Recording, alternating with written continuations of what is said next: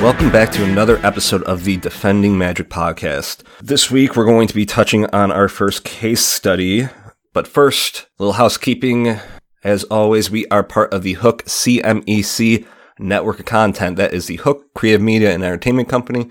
Make sure to go follow Hook on Instagram, Facebook, Twitter, YouTube, etc. You can check out the website at hookcmec.com. And please go check out the Defending Magic Instagram page at Defending Magic.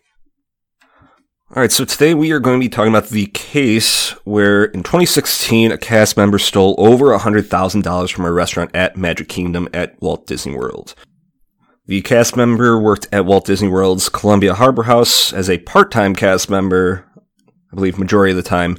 She stole $112,000 from the restaurant over a period of, I believe, two years. So the former cast member, Katie Miller, began making fraudulent cash refunds while working at the restaurant. As she admitted, it was allegedly to help her cover some bills. Miss Miller began her crime spree after being promoted to a teller at the restaurant, giving her access to the money, and I'm guessing POS approval capabilities to approve the refunds. Uh, POS, for you, those who do not know, is the point of sale system, so like your cash register. Arguably, the worst part of it all, Miss Miller stated that she learned how to conduct the fraud operation from another cast member who worked at the Walt Disney Company for several years, I believe in a managerial role. The story, uh, I haven't seen anything that suggests who that cast member was, and I did not hear about any type of action brought upon that cast member by Disney. But back to Miss Miller, she was charged with grand theft, scheme to defraud, and with making false statements in relation to the investigation. This brings up the importance and really the need for dual authentication with two people physically being there for refunds and returns. This is not unique to restaurants, but is also really kind of applicable to any retail locations. I'm not personally sure how returns or refunds work with e-commerce, like internally, uh, I'm not sure if there is some type of dual authentication process for e-commerce, but I would imagine so. Uh, so this is also applicable in that business operation. Going back to the story itself, the cast member who allegedly showed Katie Miller how to conduct the scheme, imagine how much money she stole if she was there for several years in a managerial role. And she was comfortable enough to go showing people how to commit this scheme. You would have to think like, wouldn't somebody notice if she was so like out in the open about this? And did she teach other people to commit the fraud scheme? Like how big of a loss was this? And then say she taught a cast member at that restaurant, but then they moved over to another restaurant. Like how big was this uh, issue at, at the Walt Disney Company and particularly at Walt Disney World? How is it that such a large volume of money can go missing and fly under the radar? I suppose it speaks to the overall amount of refunds giving out at the Disney parks, but thousands of dollars a week going missing should have set off some red flags internally. I think this speaks to a couple of security vulnerabilities that at least existed at the time of the incident or over the time that the incident unfolded. First, obviously there is the issue of dual authentication. In smaller retail settings, a refund of really any sort should have another manager's approval, or depending the setting, security or loss prevention personnel should be verifying that ref- that refund. This can get a little bit inefficient and does slow down the operational capacity of the business a bit. This becomes a question of the ratio to, of sales versus refunds and returns.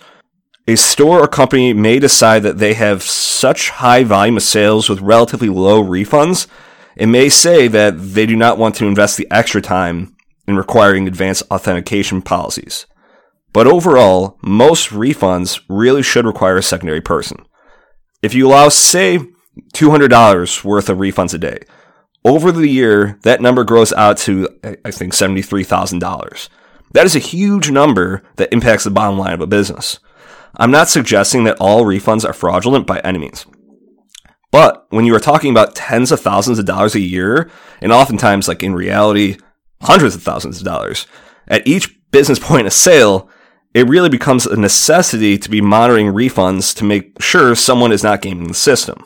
Second, internal audit softwares were likely used against themselves here. I do not have inside knowledge as to the particular audit software or policies and procedures at Disney World at the time, but I'm assuming there are, say, like parameters set up to allow for a certain range of refunds before it sets off any type of red flags. If someone on the operations side of things becomes aware of those parameters, they can game the system by making fraudulent refunds within that window as to avoid setting off any alarms. Third, I am not saying this for sure happened in this case, but it does remind me of other similar incidents I have experienced in the field. There's often a divide between operations and security in a business.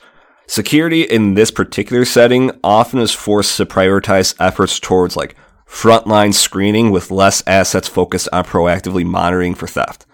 This becomes even more so the case when looking at internal theft. You do not want a police state culture in your company where employees feel like they are not trusted and are being constantly watched. But there does have to be some regular surveillance on our internal customers or employees. This is particularly true with like companies that rely on creatives. Security in these types of companies, you're there to protect the creatives to allow them to make that magic. But anyways, back to it. Security investigators are often tasked with investigating something that is reported to them. And if no one reports an activity, it often does not come to the attention of investigators. So unless an investigator is allowed the freedom to go find the activity themselves, crimes will go unnoticed, assuming they don't set off any type of like audit system. Disney's security team is fantastic across the company. The blame for this case falls not only on them, but on those tasked with auditing for irregularities and Katie Miller's fellow cast members. I know in the hustle and bustle of a shift at Disney, it is hard to pay attention to what your fellow cast members are doing. But I have to imagine that the other people were aware of what was happening, or at least noticed suspicious activities demonstrated by her. It goes back to the whole see something, say something thing. If you believe in your company and want to see it succeed, you had to report things when you see them. Otherwise, you're going to be hurting. The whole company is going to just continue to struggle. And as I'm going to go into on next week's episode, the more losses a company has, the less money they can put back into like investing in infrastructure or investing in new projects. So everybody who's, you know, wants to see new rides and stuff like that, guess what?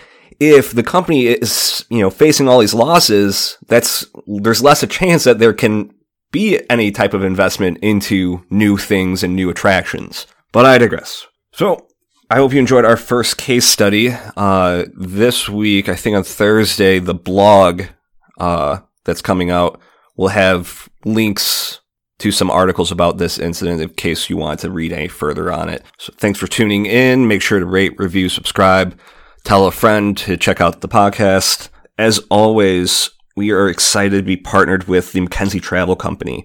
I know travel right now, it's kind of tough with the whole global pandemic thing, but as things start to open back up, hopefully late this spring, let them help you. I personally know the founder of this company and I've worked with her in hospitality. She's awesome. She can help you really plan vacations anywhere in the world, any type of travel, you can go to her and she can get you where you want to go. So you can check them out at mckenzietravelcompany.com or call them at 407 708 3620. That's 407 708 3620. Uh, also, they are on Instagram and Facebook, I know of. So make sure to go check them out, give them a follow, let them know that uh, we sent you. Thanks for tuning in, and I will talk to you guys soon.